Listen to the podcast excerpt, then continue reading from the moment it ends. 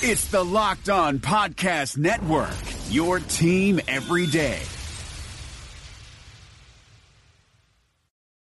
What you doing? Ran out of space on my phone, so I'm deleting some stuff. Bye, singing dog. Bye, goal. I pronounce you. Bye, wedding ceremony. Stop. At Metro PCS, you get two free phones with twice as much memory. Really? Don't say bye to your memories. Switch to Metro PCS and get two free LG K20 Plus phones with 32 gigs when you switch two lines. Metro PCS. Wireless. Figure it out. Coverage not available in some areas. Sales tax not included in phone price. Excludes numbers on the T-Mobile network. See store for details and terms and conditions. You are Locked On Vikings, your daily Minnesota Vikings podcast. Part of the Locked On Podcast Network. Your team every day.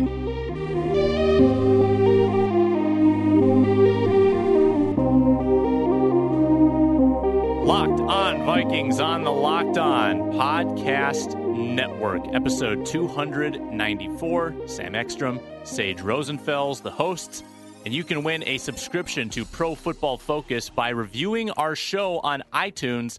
Leave your Twitter handle in the review, and you'll be in the running for a $39.99 value package Pro Football Focus signature stats. Sage Rosenfels joining us on this Friday, and wow, Thursday night football seems like the past few weeks has taken a turn for the better. What a game last night! The Raiders get the win. Uh, they make us look silly for picking the Chiefs. Unscriptable finish with uh, about four or five chances for Oakland to win that football game, and they finally got it done. Wow, that was amazing. Yeah, that was a fun game to watch last night. These Thursday night games, it seems like either they're terrible to watch or they're the best game of the week. Uh, I mean, I, I, think the first one that was a good one this year was that Rams and, and 49ers game, that shootout. I think it was about 42 to 39 or something, uh, the final score of that game. And since then, we've had some pretty good Thursday night football games. And I, in particular, when they make them these division uh, rival type games, uh, like, like the Chiefs and the Raiders, uh, you know, they'll, they'll, even when you're hurt and you're tired, you're beat up from a Sunday game, uh, you'll get up a little bit more for those rivalry games. And so that, that, last night's game was a lot of fun to watch. Obviously, came down to basically the last play uh, of the football game, or did come down to the last play of the football game and the extra point. And uh, and as you said, uh, the, the, Oakland Raiders got uh, was it four four opportunities or something like that to basically uh, heave it into the end zone. And you know there was the, the, the penalties were a bit nitpicky. I, I thought the one on the tight end uh, being uh, the, the, the defender guarding the tight end right over the ball, you know, uh, you know, right into the end zone, front of the end zone, right in the middle of the field. I thought that was a bit nitpicky. I thought there was just as much uh, holding or, or shoving from the offensive player as the defensive player in that play. Uh, but other than that, I thought most of the calls, you know, seemed to make sense. And and the last throw by Derek Carr, people don't realize that's actually a fairly tough throw uh, you you really can't miss by much. You you you you're running to your left, which is always a little bit harder, and you know you where you want to throw it. But if you throw it just you know two feet high, uh, the defender might be able to get his hand on that ball or something. You really got to stick it right on their chest. And Derek Carr made a very accurate throw on the most important play of that football game. Yeah, play I want to ask about was the touchdown that was called back, or or not called back, but ruled down at the half yard line that fade to Cook in the front corner where it looked like Oakland had taken the lead.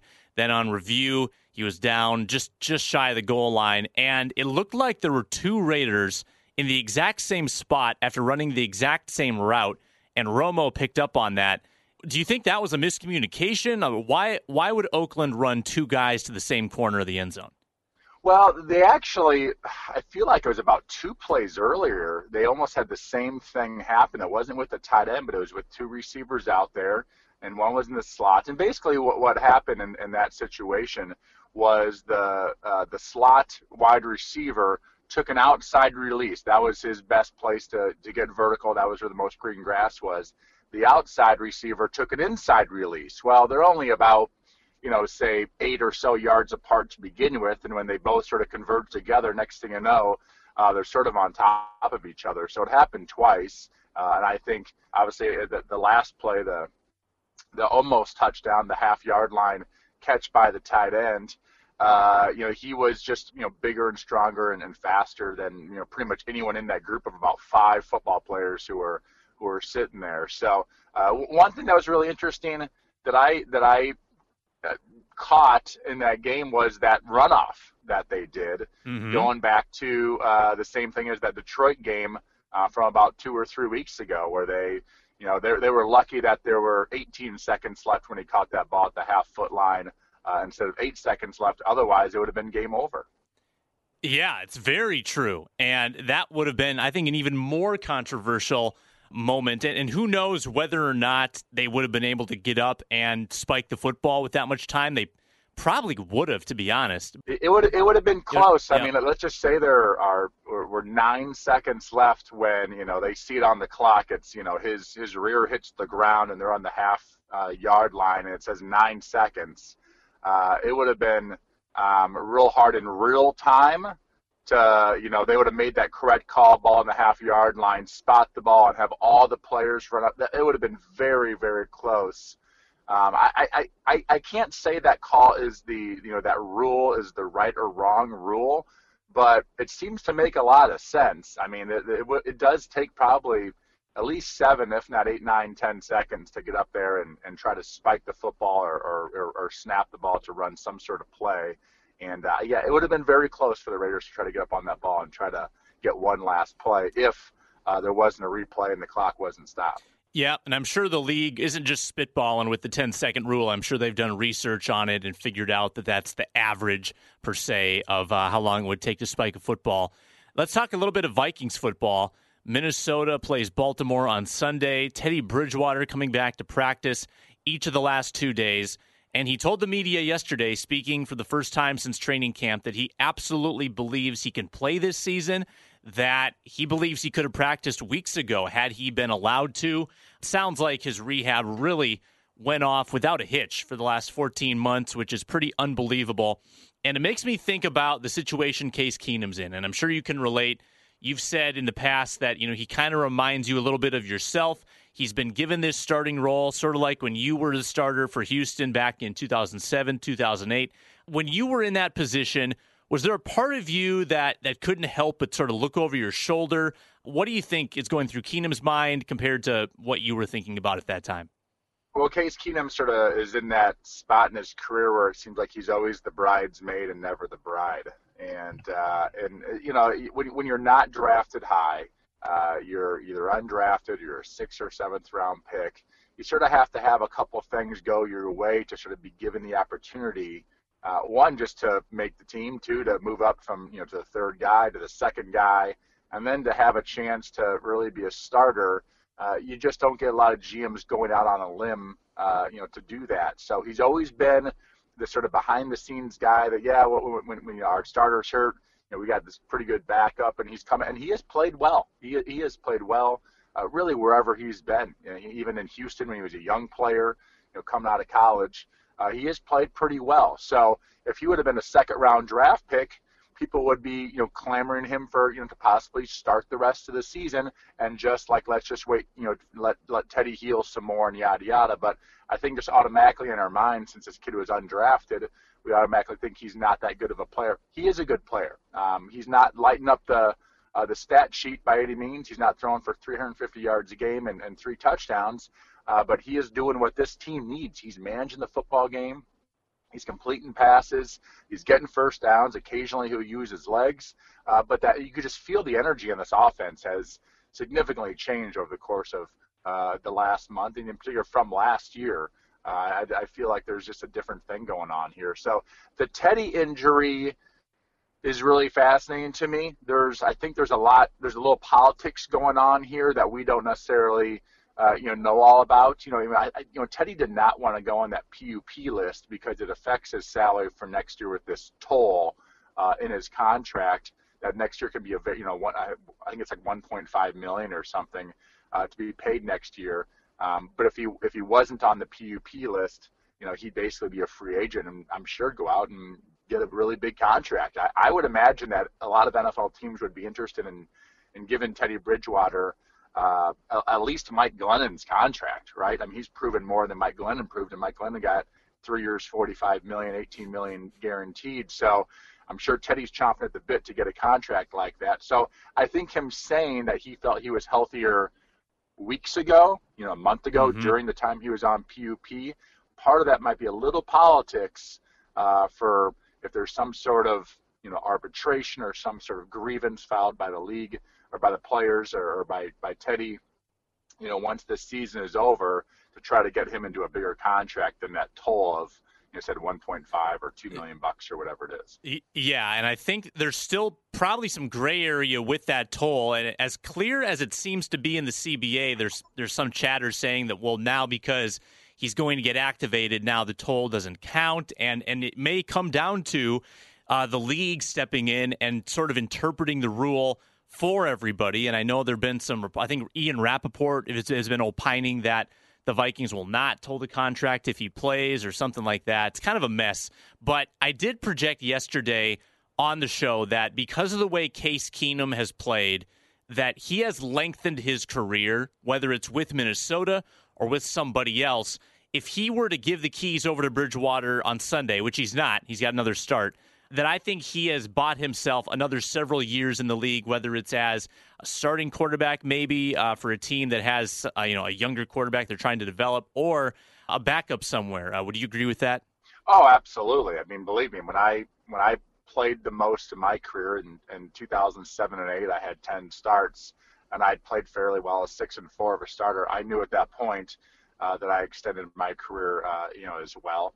And that, that's that's what you're always doing as a young player um, is anytime you go in, if you play well, you hope that uh, that that uh, gives you some you know some time, another opportunity somewhere else, or, or for that football team. So I, let, us just say Case Keenum doesn't play another snap after this week. You know he has a fine game this week, and then they say, hey, we're going to roll Teddy Bridgewater, yada yada. I, I would think at the at the very minimum next year, Case would be one of the top backups paid in the league, uh, which would probably be three to four million dollars. Uh, but I actually think that there might be a team that says, hey, we're, we're going to let you come in and compete, uh, give him a little bit more, maybe with some incentives uh, if he ends up being a starter competing with somebody else, you know, out there. So, um, you know, Casey at, at some point is going to have to decide if he wants to stay a Viking, uh, if he wants to go somewhere else. And the Vikings are going to have to decide, you know, if he continues to play at this level, should he be the quarterback next year? You know, should, you know, they love Teddy Bridgewater, but maybe maybe Case is the guy, you know, going forward. If somehow he wins, you know, three quarters of the rest of his games this season, they he wins a playoff game. Why would they stay with just that hot hand? And so, you know, they, they, it's a it's a good problem to have, I guess. It's a the Vikings. I remember uh, last summer I read that article for the Score that was pretty much that the Vikings are in this really weird. They have three quarterbacks, but they have none. You know, Bradford didn't seem like he was a guy they're going to roll with forever. Uh, you know, Keenum was the sort of backup, that, a little unproven, and Bridgewater was was going to be coming off the PUP. So there's a lot of fog going on in that in that quarterback situation for the Vikings, and we're still sort of in it, still sort of trying to wade uh, our, our way through it. But you know, at least Rick Spielman and, and Mike Zimmer, they've got a couple quarterbacks that they like. Uh, rather than you know no quarterbacks that they like, which a few teams out there are in that situation. Definitely true, and I could see the Vikings trying to retain Keenum in a backup role, telling him that, hey, uh, you know, let's assume it's Bridgewater. You know, we've got this quarterback. We, we like him a lot, but you never know what's going to happen with that knee. We're going to pay you a handsome backup salary, and you can stick around, maybe play some games for us. You know, that might be a decent deal for Keenum to consider. He'd already know the offense. He's already liked in Minnesota. Uh, he might be around here for another year, unless he, of course, gets a starting salary somewhere. Uh, that would definitely change things. There is more to me, Queen Eliara of Elfgard, than my elven magic. Just as there's more to Geico than saving you money, Geico also gives you 24 7 access to licensed agents online, on the phone, or on the Geico app. And while I am a mighty elf queen, I am also a mighty big fan of barbecue potato chips. Minions! More smoky mesquite. Geico. Expect great savings and a whole lot more. The Ravens on Sunday, we talked about it a little bit on Wednesday, but they're very banged up. Here's the injury report. These are the guys that have not practiced this week Breshad Perriman, wide receiver. Matt Skura, interior lineman. Jimmy Smith, cornerback. Mike Wallace, the former Viking, did not practice yesterday with a back issue. Their tight end, Benjamin Watson. Lardarius Webb, defensive back. Terrence West, running back. Maxx Williams, former Gopher, tight end. Tim Williams, outside linebacker, did not practice. It's just a laundry list of injuries for Baltimore in addition to the guys already on the injured reserve. Vikings, again, every time they play at home, it seems like they're playing a really banged up team. It feels like a game they absolutely need to win. I guess the cautionary tale is, though, the New York Giants game. That if you put together a good enough game plan like the Giants did at Denver last Sunday night, anybody can win in this league if you're not careful. Yeah, any given Sunday for sure, and and nobody's so good in this league they can just sort of you know wake up out of bed on Sunday and you know, sort of show up the stadium and go out there and just beat their opponent. It just doesn't happen. You know, there's a lot of guys making a lot of money. Uh, guys put it on the line every single week. Every time you walk on that football field, that is your resume. So they're going to have to play good football this week. They're going to have to protect the ball. They're going to have to play really well on defense. Uh, they're going to have to you know try to run the football uh, as they've been doing better lately, and and, uh, and receivers got to show up. So you, you have to lay it on the line every single week. Uh, I don't care if they're playing the Ravens. The Ravens have lost four in a row by 40 points. This is the NFL. They got a quarterback who has won a Super Bowl. Uh, nothing really seems to you know bother Joe Flacco uh, and their head coach uh, John Harbaugh. So they're going to have to play well on Sunday if they're going to win. But I, I, do believe if they go out there and they play their game, uh, they will win this football game. I'm always going to ask you for an X factor going into these games, a position or matchup or player that you think is going to be vital for the Vikings' success. Uh, why don't you hit me with a Minnesota Vikings X factor? Uh, I'm going to go with the running backs. I I, see, I want to see more of these running backs, and, and it's been nice the last couple of games. Uh, McKinnon's played well, and I think Murray, you know, sort of has his role. You know, we, we see what Murray is. He's not an explosive back, but he's just sort of a strong guy who can get some, you know, tough two, three, uh, four yard runs. He's he's sort of a multi-purpose. He's smart. He's good with protections. He does a little this, a little that. Uh, but it'd be nice to get these backs to and this O line to you know have a you know say 150 yards rushing this week. That'd be really nice to see. And uh, but they're you know going. I said they're going up against a good team, and uh, you know this defense has always been very good in the past. Uh, so they're going to have to be you know on their p's and q's on Sunday. I'm going to go with the Vikings special teams unit. The coaches have been lauding Baltimore as having one of the strongest special teams groups in the NFL. I think the Vikings need to either force a turnover on special teams or score on special teams. They have the capability to do that. The punt return game really hasn't broken one yet from Minnesota. I think Marcus Sherels might be able to get loose in this one. And I think the gunning unit, I think they, they've done a fantastic job limiting big returns. I could see maybe a muffed punt in this game where they create a turnover, swing the field position and the momentum maybe something early in the game to get the crowd into it. And uh, obviously, Kai Forbath has really locked down, and he's been much better since those handful of missed kicks early in the season. I'll go with the Vikings special teams unit as we go into our picks for this weekend. We'll do the Vikings last. Uh, standings update, Sage. You are closing the gap. I'm 14 and 10, and you're 13 and 11. You're one game back, so you're you're closing in. You could take the lead this week. I'm closing it. I'm closing. But one one last thing about what you said about the special teams, by the way. Yeah, yeah. Uh, I love that you picked special teams because that's John Harbaugh's specialty. That that's what he was the Philadelphia Eagles uh, special teams coach, I believe, and that's how he got that head, that head job. So um, I, I like the fact that you went right at the head coach's uh, you know main. Uh, you know, aspect of the football team, and usually the Ravens have one of the best special teams in the NFL. Yeah, battle lines are being drawn here. I'm not intimidated by John Harbaugh. Let's go with a game not in the NFC North, but we want to have an even number of games here. Falcons at Patriots, Super Bowl Ooh. rematch. Uh, just worked out that they happen to play each other this year. It's not exactly at the scene of the crime because that game was in Houston. This game is in New England. But, uh, you know, the Patriots have sort of survived the past two games. They, they snuck by the Bucs, they snuck by the Jets. Now they're at home facing a we think this is a good Falcons team, although they're coming off a couple bad losses as well. So, Falcons at Patriots. New England is favored by three points. Who wins this one? I like New England in this game by, I think, seven to 10 points. Uh, there's something missing on this Falcons team. You know, I, I'm a keep sort of wondering if it's you know Kyle Shanahan and uh, who was their offensive coordinator last year, and I like Steve Sarkisian, but I sort of compare it to, you know, a chef in the kitchen. You might have the same ingredients, and the Falcons have a lot of those same ingredients as last year. but they got a different chef putting the whole thing together. And uh, I, I just don't think Steve Sarkisian's quite the the OC uh, as Kyle Shanahan was in Atlanta. So uh, Atlanta's not as good. Uh, they might be another one of those you know Super Bowl runner-ups that doesn't even make the playoffs the following year. It seems that NFC South is a very very competitive division. So I've got the Patriots in this one. Even though the Patriots aren't great, I've got the Patriots in, in this one. They just so rarely uh, lose at home. Uh, I think they're going to win this game by about a touchdown. Yeah, prime time at home. Uh, after being on the road, I think two straight weeks, they struggled against the Chiefs at home in the opener, and they struggled against the Texans at home, and and they barely beat them at the end. But I think they're due for a really good home performance. I think they beat Atlanta and uh, moved to five and two. Let's pick the Saints at the Packers. A lot of intrigue Ooh. here. Saints suddenly playing about as well as anybody. I think they've won three in a row. And it kind of started with a game in London. And obviously, they killed the Lions with a big offensive week last week. They're favored by four against Brett Hundley and the Packers. Who wins this one?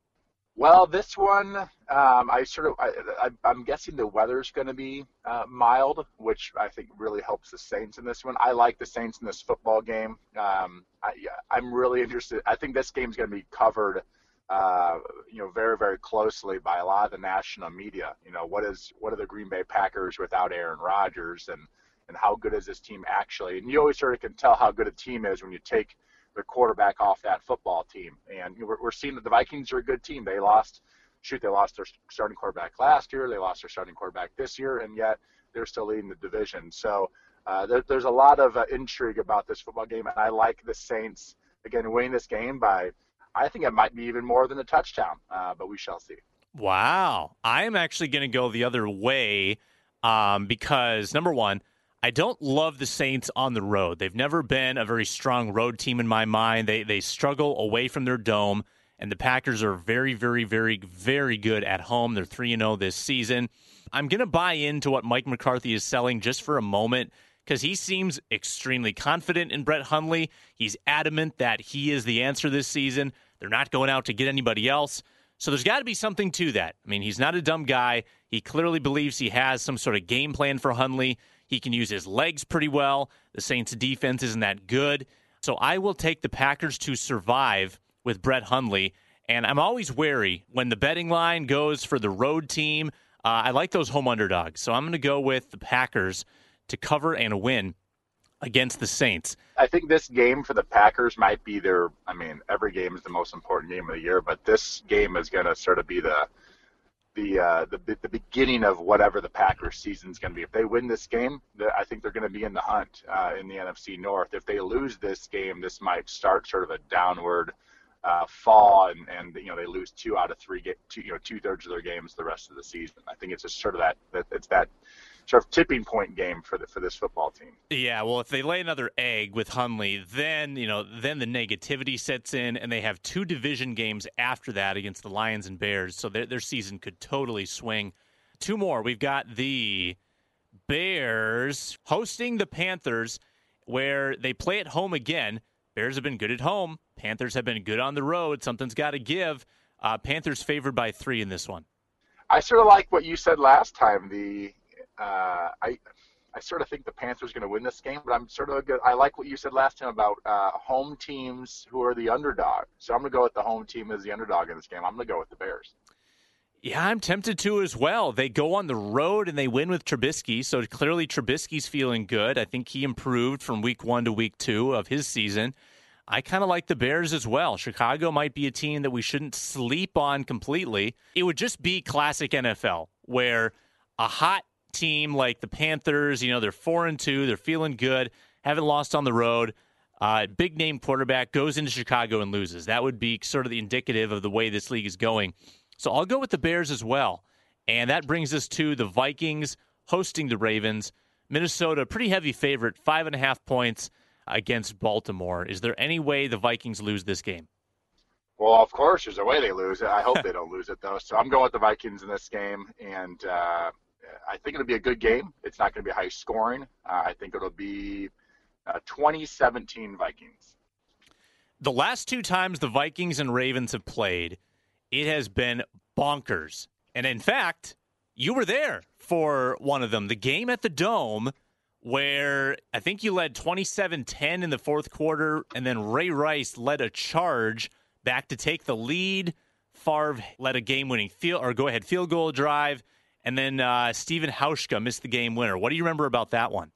Oh, I, I remember that game very well. Favre made some unbelievable throws in that game. Uh, and I remember Ray Rice just picking apart our defense. It, it's we had this lead and and uh, and our defense was sort of set up to play with the lead. You know that Tampa two with the pass rushers and and sort of keep the ball in front of you. But Ray Rice just destroyed us. Just sort of took advantage of our linebackers. That game had a couple long runs. Had a I think caught, caught a couple uh, screen passes or something and was off. And uh, yeah, that was one of those games that we very easily could have lost, but uh, it seemed like the the gods were on our side that year, at least at least during the preseason, or at least during the regular season. Yeah, that was the final win in your six game winning streak to start the season. But but anyway, that game was nuts. Then there was the 2013 snow game where there were five touchdowns in the final three minutes, and the Ravens won with like one second on the clock. I'm kind of expecting another bizarre game. It just seems too easy. It seems too cut and dried for Minnesota. I think there's going to be some drama in the fourth quarter, but I do think Minnesota wins in a higher scoring game than people expect. I, I think a lot of people are, are anticipating a 2010 grinded out affair. I could see there being some fireworks in this one, and I think the Vikings get the job done. They move to five and two. So we have one difference of opinion in the Packers Saints game and a chance for you to tie the score or maybe for me to lengthen the lead. We'll see. Those are our picks. And Sage will talk to you again on Monday and rehash all of it. Sounds great. Sage Rosenfels, the co-host. I'm Sam Ekstrom at Sam Ekstrom on Twitter. He's at Sage Rosenfels 18. Locked on Vikings, Locked on Podcast Network.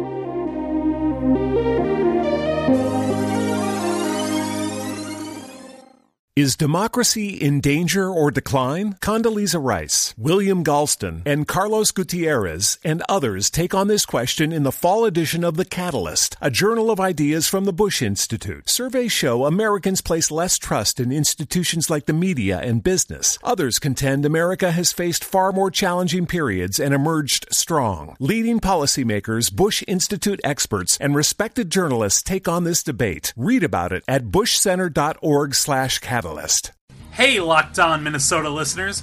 This is Tony Abbott here to tell you about the brand new Locked On Wild podcast, where my co host Joe Booley and I break down the Minnesota Wild every single day. How can you listen? Just search for Locked On Wild in your favorite podcast app and subscribe to bring Locked On Wild to your device every day.